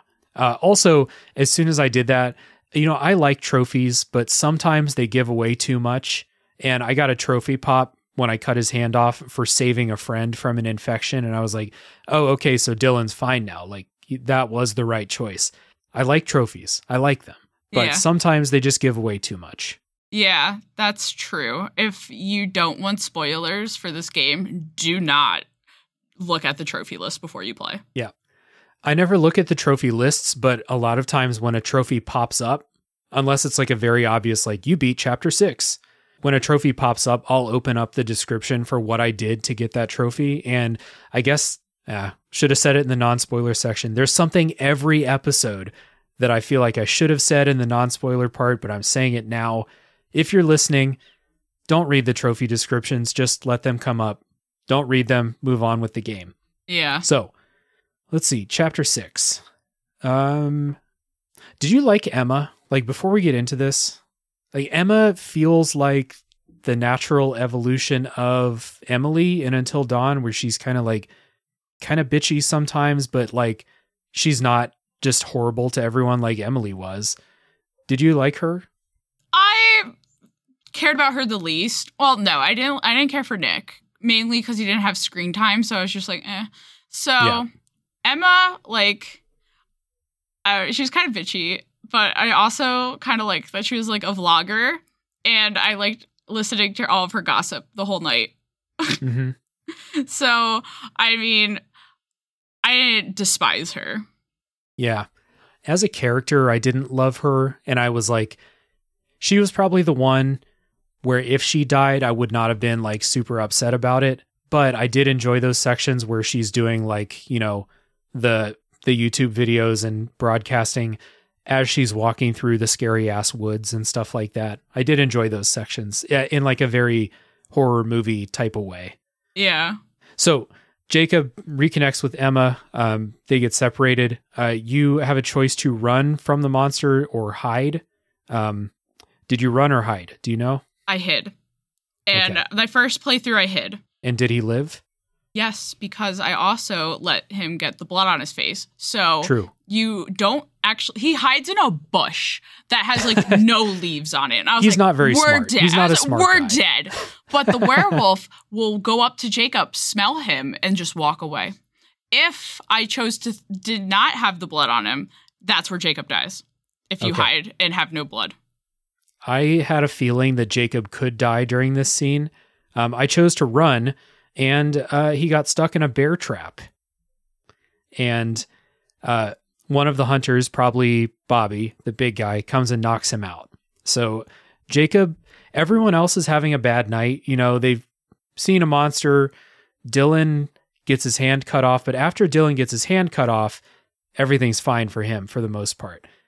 Just has Jacob just One that was keeps having this series of like really unfortunate things happen like throughout the entire game. He deserves it. He's an idiot. Yeah, he deserves it. This is all his fault. Like Yeah. let's not forget that. But he it's just one bad thing after like he never has a chill chapter. It's always just something bad happens to him. Yeah. So, also in chapter six, they get attacked by a werewolf, and the other people get attacked by a werewolf. Um, and uh, Laura comes out. Laura shoots it, and it dies in the pool. And I had no idea who this was. Apparently, it's uh, Mr. Hackett's daughter, uh, Kaylee. I think her name is right. Yes. Um, and then Nick starts to uh, go crazy and try and attack um, Abby. And you have a choice whether to shoot him or not. Uh, what did you do? Did you shoot him? Oh, in the pool house? Yeah. Yes, I shot him. So did I. He uh, he he deserved it. Yeah, um that was really like crazy. And before the pool house where he like a- he's like trying to get all over Abby and Abby pushes him in the pool, he's like flopping around like a fish. That's apparently that's another sign of werewolves. And my friend who I was playing it with just had an abundance of werewolf knowledge. And she was like, "Oh my god, he's definitely a werewolf." And I was like, "Cuz he's wet?" Like Yeah. They they posed it as um, rabies in the uh, in the game. They they were like, oh, he's afraid of water. He maybe he has rabies.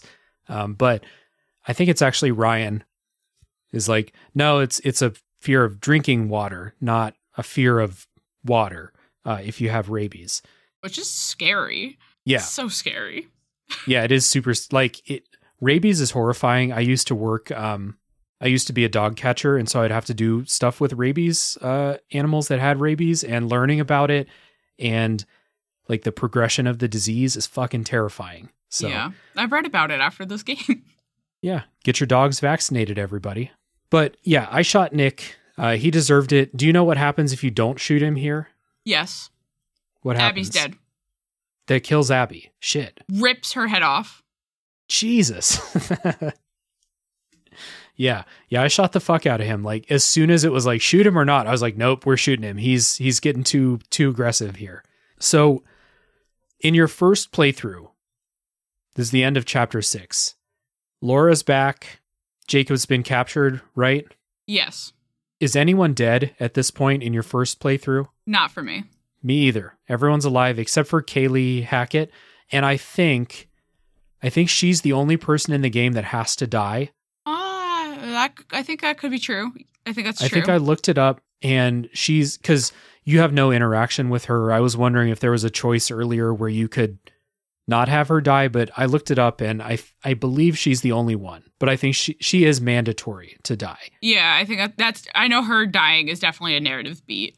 I'm pretty sure Yeah. you're correct. I think that's the only death you have absolutely no control over. Yeah. So by this point, we're about to start chapter seven. I'm starting to do a little like mental comparisons where I was like, at this point in the game and until dawn, I had a couple people dead and a couple Yeah. people who I thought were dead, not actually dead. But this one, everyone's still alive. And now we are playing as Laura. Uh, this goes to a flashback um, after Laura and Max did not get killed like I thought they did. They're just in these jail cells. Yeah, that was kind of crazy. Yeah. I enjoyed these chapters a lot. Um, I think Laura is like the performance for Laura is really good. I think she's a really good character. Yeah, I loved her. Uh, Max is super funny too, like super likable dude, I thought. Yeah, did, were you cooperative with the cop or not? Yeah. I was because I thought that that was going to be the only way to get out of it alive or something. was to be cooperative because I was like, Laura's pretty smart.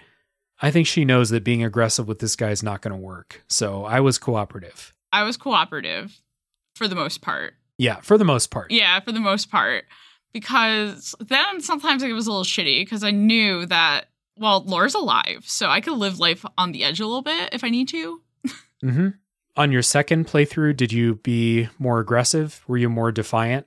Yeah, I found myself being a little defiant, but I knew that it was good to be cooperative. So I balanced it. But I do like to see the other pathways. hmm So, do you know then, like, is there a way for Laura and Max to not escape here? Like, is there a way for them to just stay trapped? They have to escape because you do meet Laura in that That's true. previous Yeah. chapter. but how you leave will impact later on. If you Yeah. So how how did you escape? I escaped by stealing a syringe with like a you know a sedative and kind of jabbing the the sheriff. Yes. But like I don't remember specifics, but I did do this in like the nicest way possible. Like I was still because at that point I had figured out like I don't think the sheriff's a bad person, but I need to get out of here. So I'm not going to leave him in danger if there's any choice like that. Like I just remember I knocked him out in like the nicest way possible. Yes. So if you do not pick up the syringe and your only way out is grabbing his gun, Right. Yeah. you yeah, could yeah. shoot him, but you won't kill him. And when they meet up again, he'll kill Laura. Yeah, fair enough. yeah, when I got the I remember when I got the option to try and steal his gun, I was like that's not going to end well. There's No. no way. No. no, no, no. So, yeah, chapter 7 is a really fun chapter. Um I wrote down very funny that the uh, county that they live in is called North Kill County. They just they find very good names for all these places. Uh, the Harbinger Motel, North Kill County, ridiculous. Yeah. Um, so Max is turning into a werewolf. They this is the point in the game where they actually say the word werewolf uh, to talk about what's going on. Because even though he was transforming and we saw Nick transform earlier, I was still like, I don't know what that is. Werewolves are big furry things, like you said, right? Yeah. Yeah. So I didn't clock this as being a werewolf until they actually said it. I was like, oh, okay, they just they're skinless werewolves, I guess. Yeah, like naked cats, but werewolves. yeah. Naked cats, but a lot more bloody. I thought this was a cool situation for Laura as like a character because I already already liked her from the prologue, but she's very like determined and like ready to get down and like what do I gotta I gotta stab this guy in the neck with a syringe? Fucking let's do it. She's she's ready to go and she becomes like this kind of badass character for the rest of the game. Yeah. after being rightfully pretty scared and stuff in the prologue and i just i think she's a really good character. Like if if i had to pick one of the teenagers that i thought was like the best character laura might be the pick. Yeah, I really liked her character. yeah. Um, and then chapter seven is when you find out that chris hackett is the main werewolf and so you get now you have your task which is to to me it was obvious to go kill chris. I know you don't have to but he's the main werewolf and suddenly that clicks into place. Like why was he freaking out earlier about the kids being stuck at the camp? Is because he knows he's going to turn into a werewolf and he's going to kill them. So that was really cool. And like I thought Chris was super likable too. So when you find out that he's the one you have to go kill, I was like, "Oh, this is really good. This is I like this." Oh yeah, that this next sequence was really fun. In chapter 8 when you're in the house. Yes. Yeah.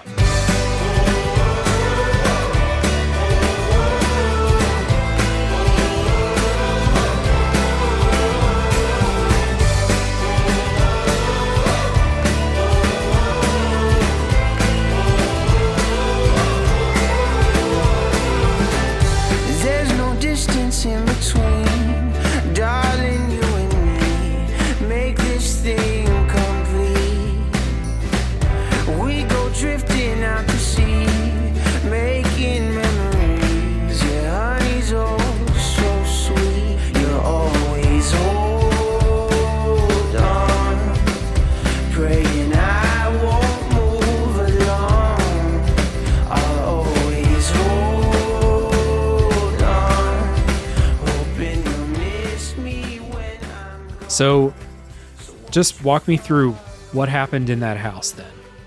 Okay, so my first playthrough, they go in, they go into the basement, I suppose, where the cages are. Yeah. Right. And you so this is um this is Ryan and Laura Correct. for people listening. Yeah. Yes.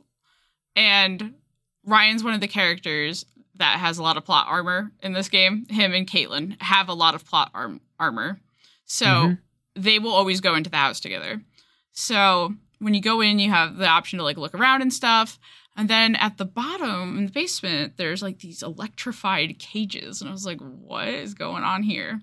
And it's also the whole plot point that people are like, why didn't they just lock up the Hackett's? Why were the Hackett's out that night?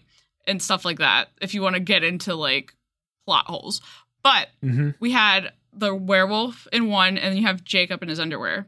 And Right. they're talking with each other. And then one thing I liked about this game is that they added like the interrupt mechanic. Yeah. So it was I think all it said was stop Laura. And in my I said out loud, stop Laura for doing what?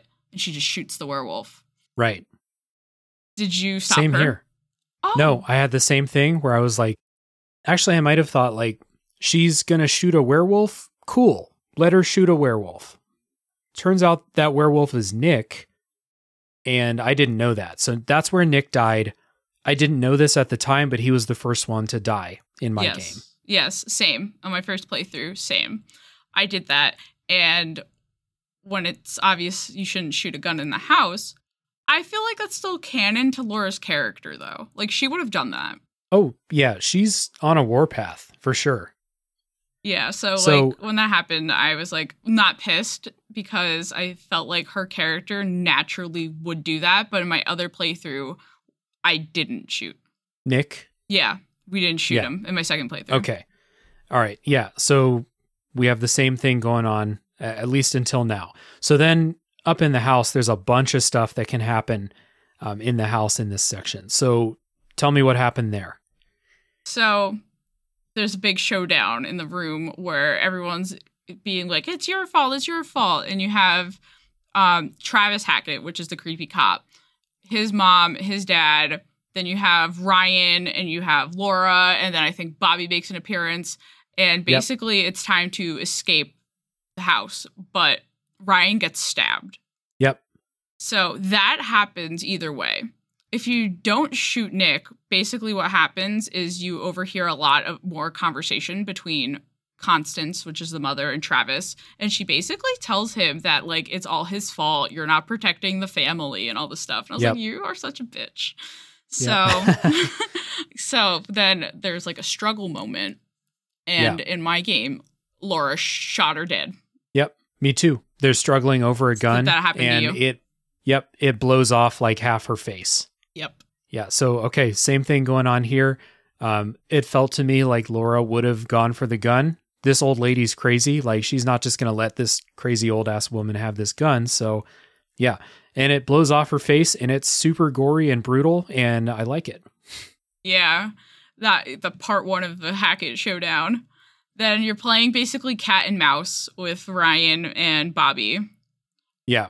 And any anything happen for you in particular during these chase scenes where Ryan's getting chased by Bobby or Laura's being chased by I f- don't remember the father's name off the top of my head. Yeah. I don't know his name either. So, all right. In the one with Bobby and Ryan, there's a whole bunch of those hold your breath sequences. By this point, I knew what I was doing. So those were really easy. So Ryan survived like pretty easily in my game. And then with the old guy, with the, the father Hackett and Laura, nothing really came of that. Like both of them were fine at the end. And then we had this showdown uh, with Chris. I actually don't remember if that happens before Ryan and Laura talk about her biting him to heal his injury. It is I think it's after. yeah. Yes. So- Anyway, what about those um those kind of chases with Bobby and Ryan? What happened for you? everyone got off free, but I've played both pathways for Ryan specifically, where you can. So he got stabbed, so you have the option to keep the knife in or take it out. I kept it in because you're supposed to. That's what you're supposed to do, right? I, the exact same thing. I was like, I don't know for sure, but I feel like you shouldn't pull a knife out that's stuck in your intestines, right? Yes. So I kept it in. And then when Bobby approaches you, you can then take it out and stab him. Yeah. Did you? Nope. I didn't, but I also played where you do do that. And it's a very Okay. funny clip. He's like, "Oh no, he stabbed me. That oh yeah, that's I did do that, and he runs off. He like he runs crying to like his dad, yes. like he's like a big kid. You're right. I did do that. That's so funny. and then in the Laura playthrough, I didn't do it, but I was really tempted. You have the option to play the piano, and I wanted to click that key so bad, but I didn't do it. I didn't do it, but I really. Mm-hmm. Do you get a trophy to. for doing that? That feels like something you get a trophy for. No, you don't. But Okay. I like the option in this game where you can do optional things just to fuck yourself over. Yeah. So we get to that part. I guess both of us in our first playthroughs got to this part unscathed where Ryan is about to die. And Laura says, like, hey, if I bite you and turn you into a werewolf, you'll heal. It's been shown like many times that the werewolves regenerate injuries. So She could see that's how you're going to keep him alive. What's that? She- Laura could see with her eye now because Max hurts Right. her. Yeah, yeah, yeah. So she's Mhm. like, it works. Yep. So did you have any like hesitation to let her bite Ryan here? I was like, "Mm, well, we still haven't killed Chris Hackett, so we could do it.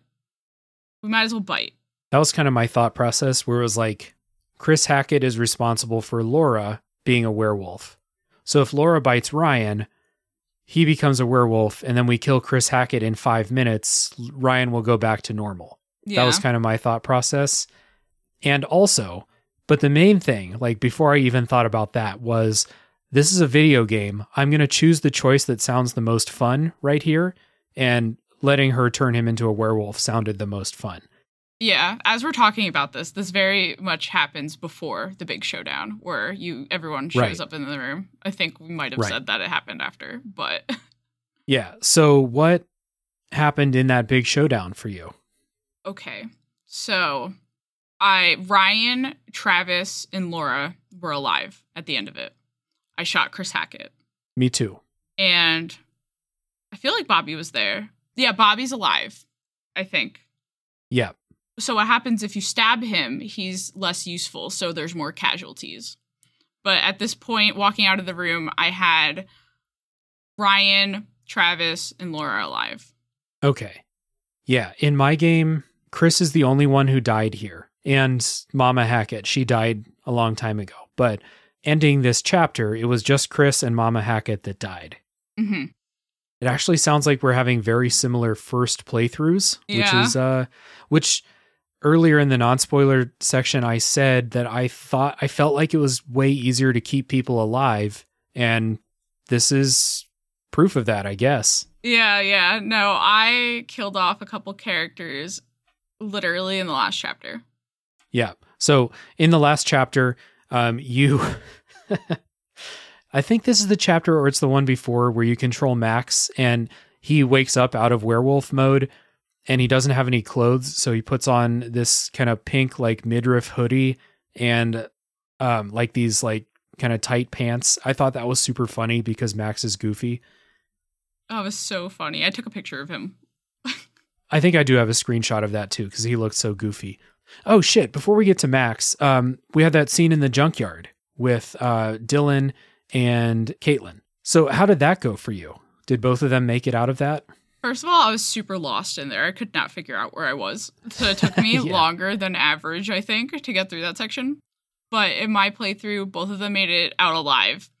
Yeah. And I think the first time I like shook the car or swung it around, but ultimately, like, basically, Kaitlyn just falls out of the car and Yep. the car falls on him and then you leave. So, Yep. Okay, that's exactly what happened in my playthrough too. yeah. Yeah. So I liked that um, chapter. I like that scene a lot. I like how when you turn on the crane, uh, it starts just blasting music like super fucking loud. And Dylan like freaks out about that. I enjoyed that. I do know that Dylan could be dead by now. So there is a scenario where Kaitlyn goes alone to the junkyard. Okay. I don't know if that's. I feel like she probably has the opportunity to escape, but I do know that she could be there alone. Okay. Dylan could probably die if you didn't cut his hand off. Yeah, he could have turned into a werewolf and she's Right. not been there. Right. Yeah. Okay. So, chapter 10.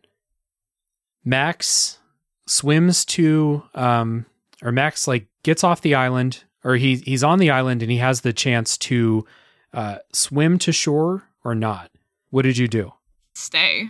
I felt like that was the very obvious choice. Okay. I made him swim to shore But because why? I thought because I was like he he wants to find Laura, maybe he'll be helpful. You, well, you have to think about the situation. He was Yeah. put on that island because werewolves don't like the water.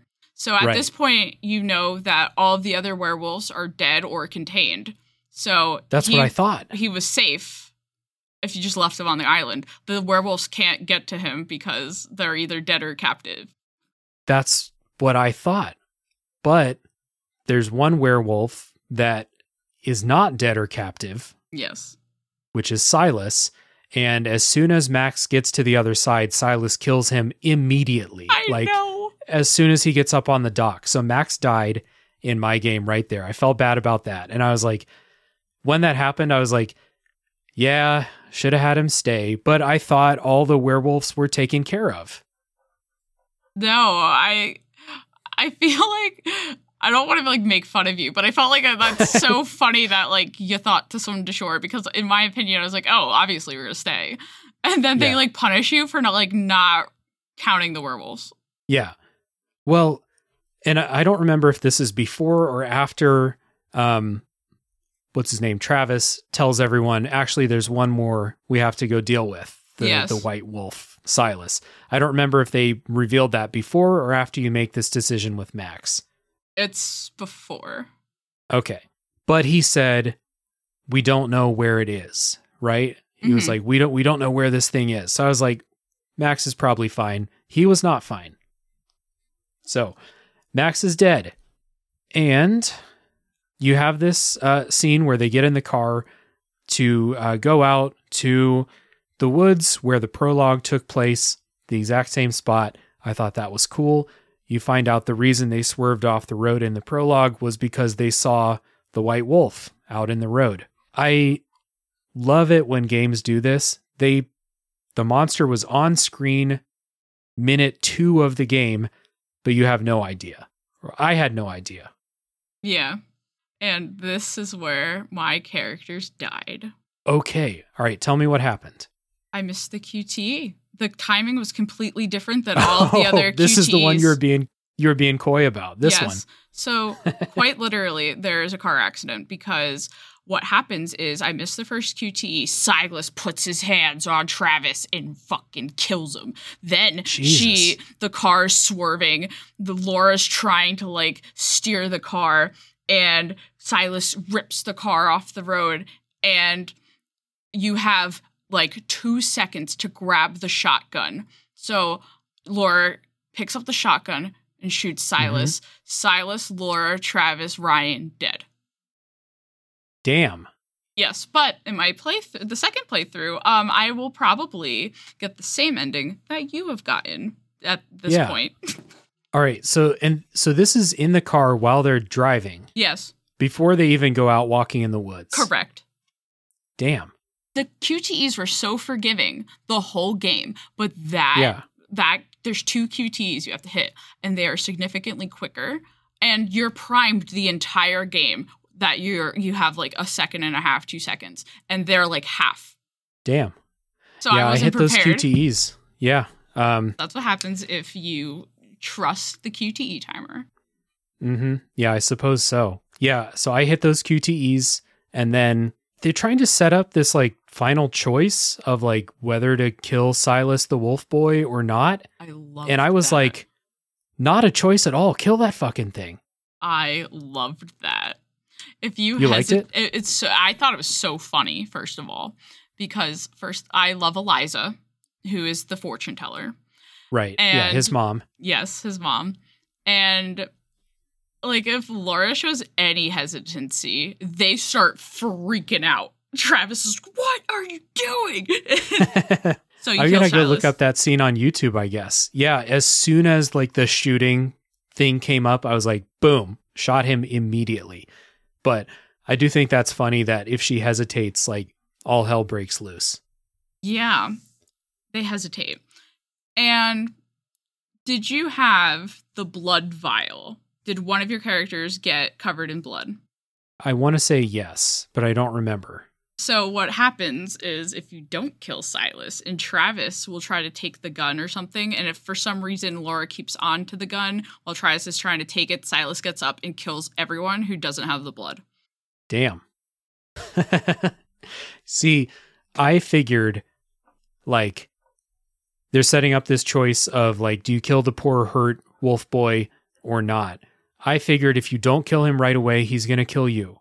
So it was like literally as soon as that shooting, like reticle came up, I was like, nope, boom, done.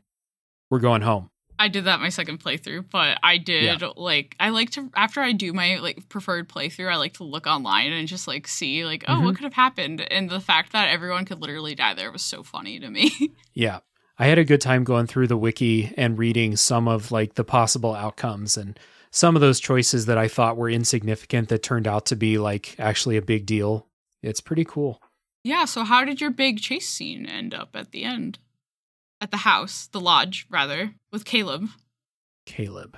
So you're in the you set up the final frontier with Kaitlyn and Dylan and Abby and Emma. They're all in the house. Oh, And yeah. yeah. How did that go for you? yeah. Okay, that was a little bit earlier. Right. Um yeah, Caitlin shot the fuck out of him as soon as she had the option.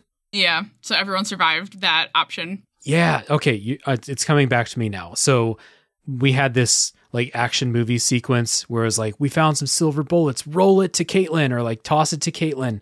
And she grabs it, shoves it in the gun, pop, pop. Caleb's dead.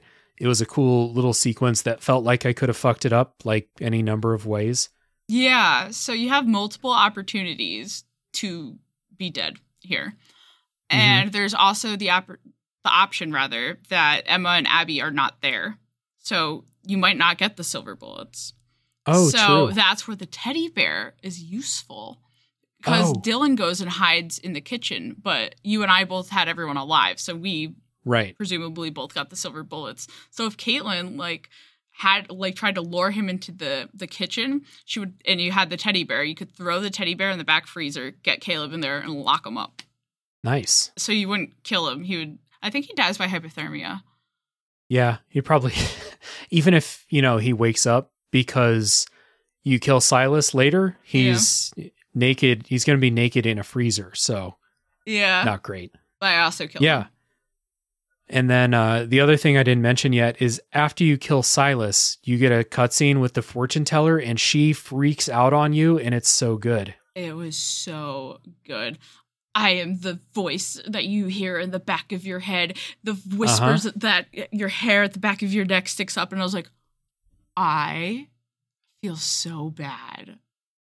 But like, it had to be done. Eliza, like, you we're boys. Like, you and I, we go back like nine hours, right? We go back. Yeah, yeah. But, but I, that whole sequence, I was like, oh.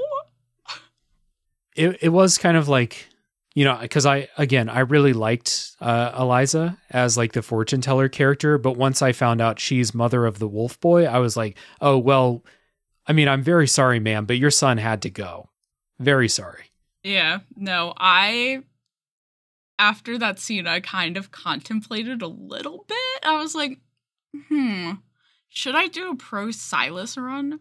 And then I don't want to get burnt out of the game, so it's something I'll probably do in like a year or something. But like that last s- scene that you have with her, she's like, I helped you all night. And I was like, You did. Like, we're boys. This is business, baby. It's just business. yeah i'm i'm sorry like your son was a fucking werewolf he had to go like i'm surprised you don't see this too so yeah um so just to recap um in my game the deaths were uh, Mama Hackett got her face blown off by Laura, same as your game, right? Yes.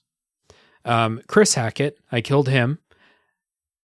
And I should say, uh, Kaylee, the one who gets shot in the pool, she's the only one that has to die, including Silas, as far as I know.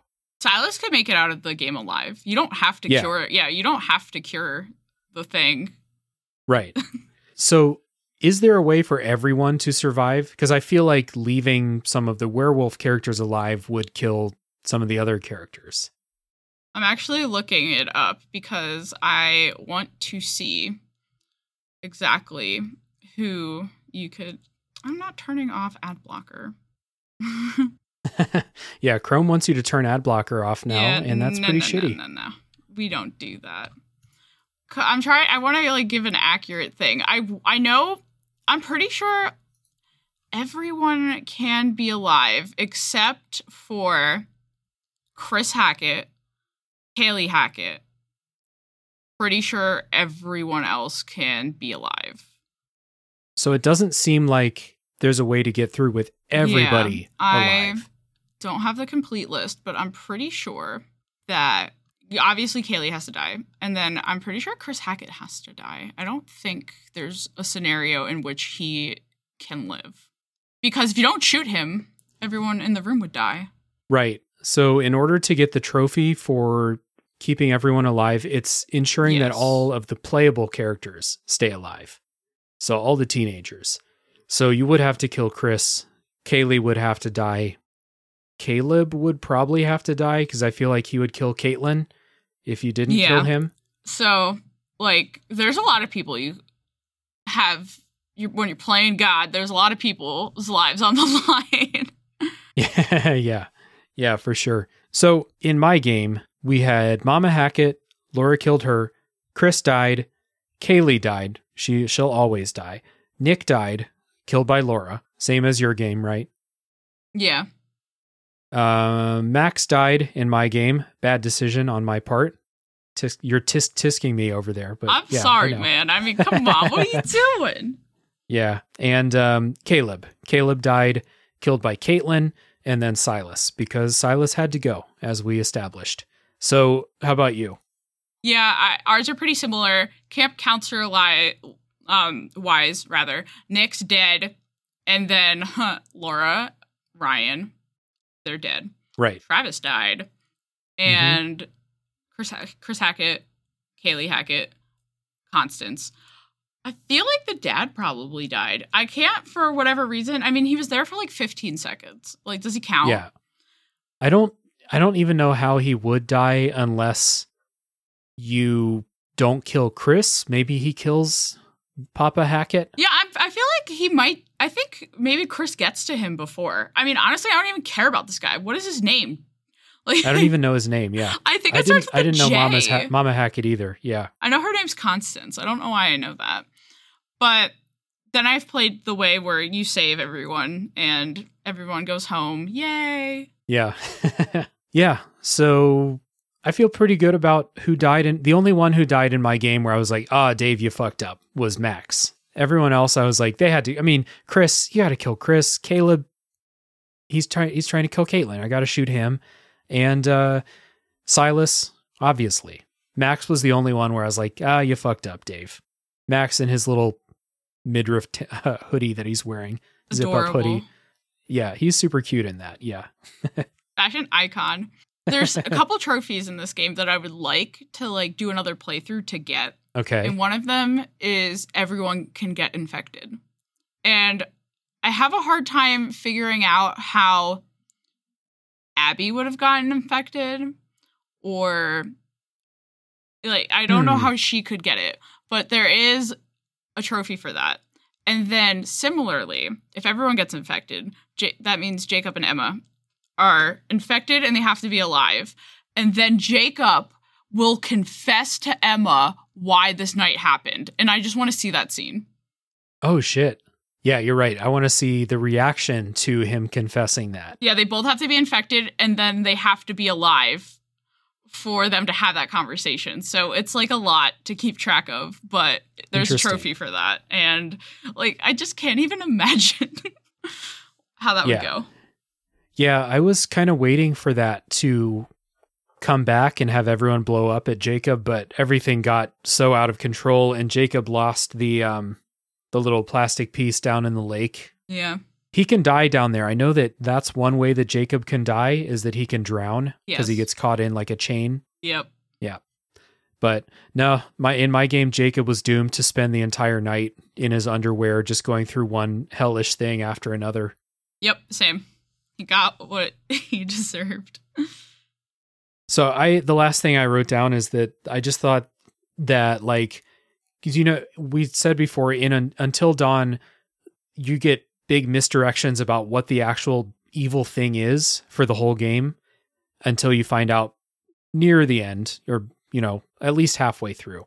In this game you know what you know the werewolves are the antagonistic force in like chapter 2 but you get all this misdirection about who's helpful and who's not.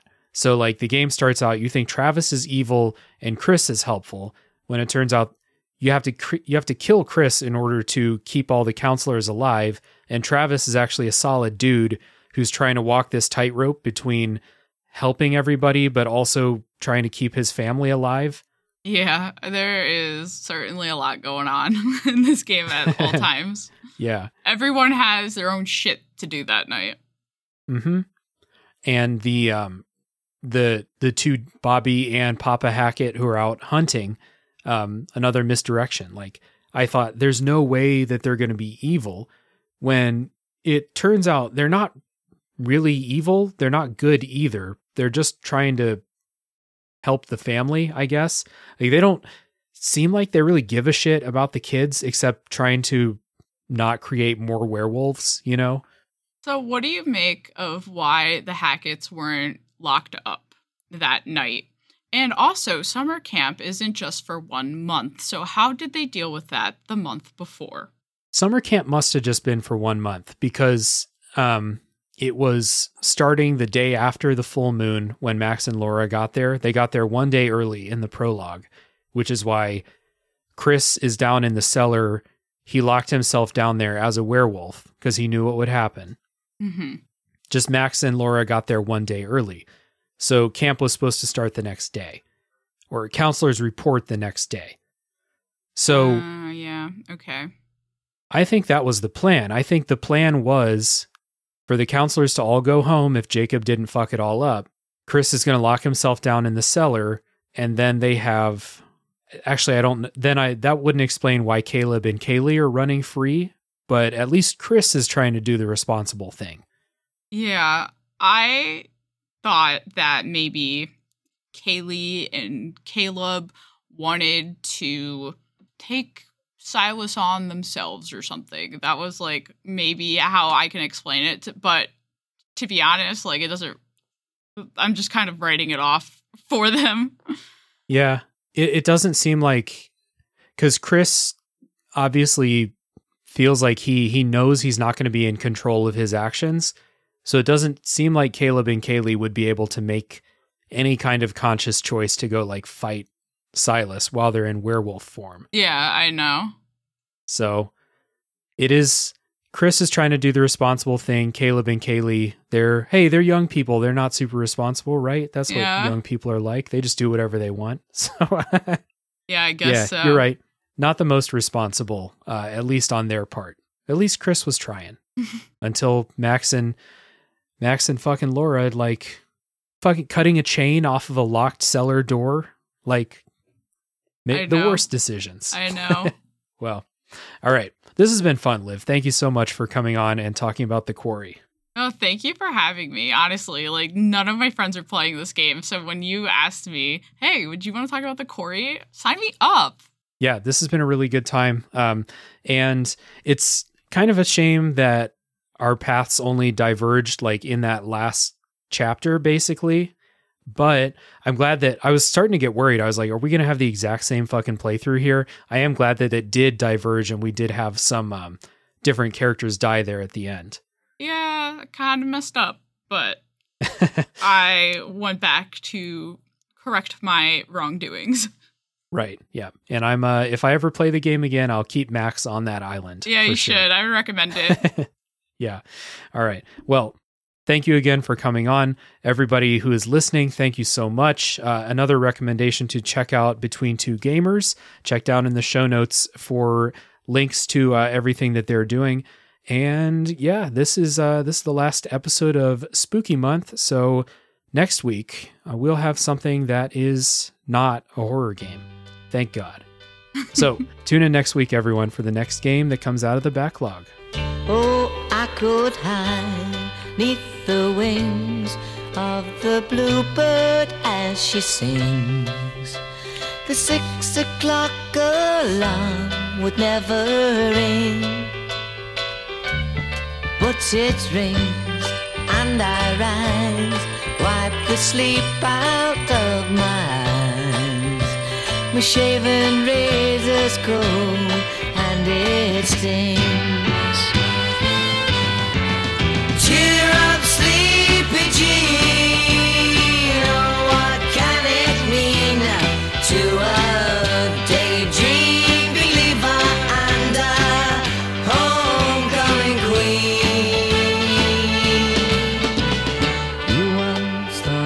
Me as a white knight on his steed. Now you know how happy I can be.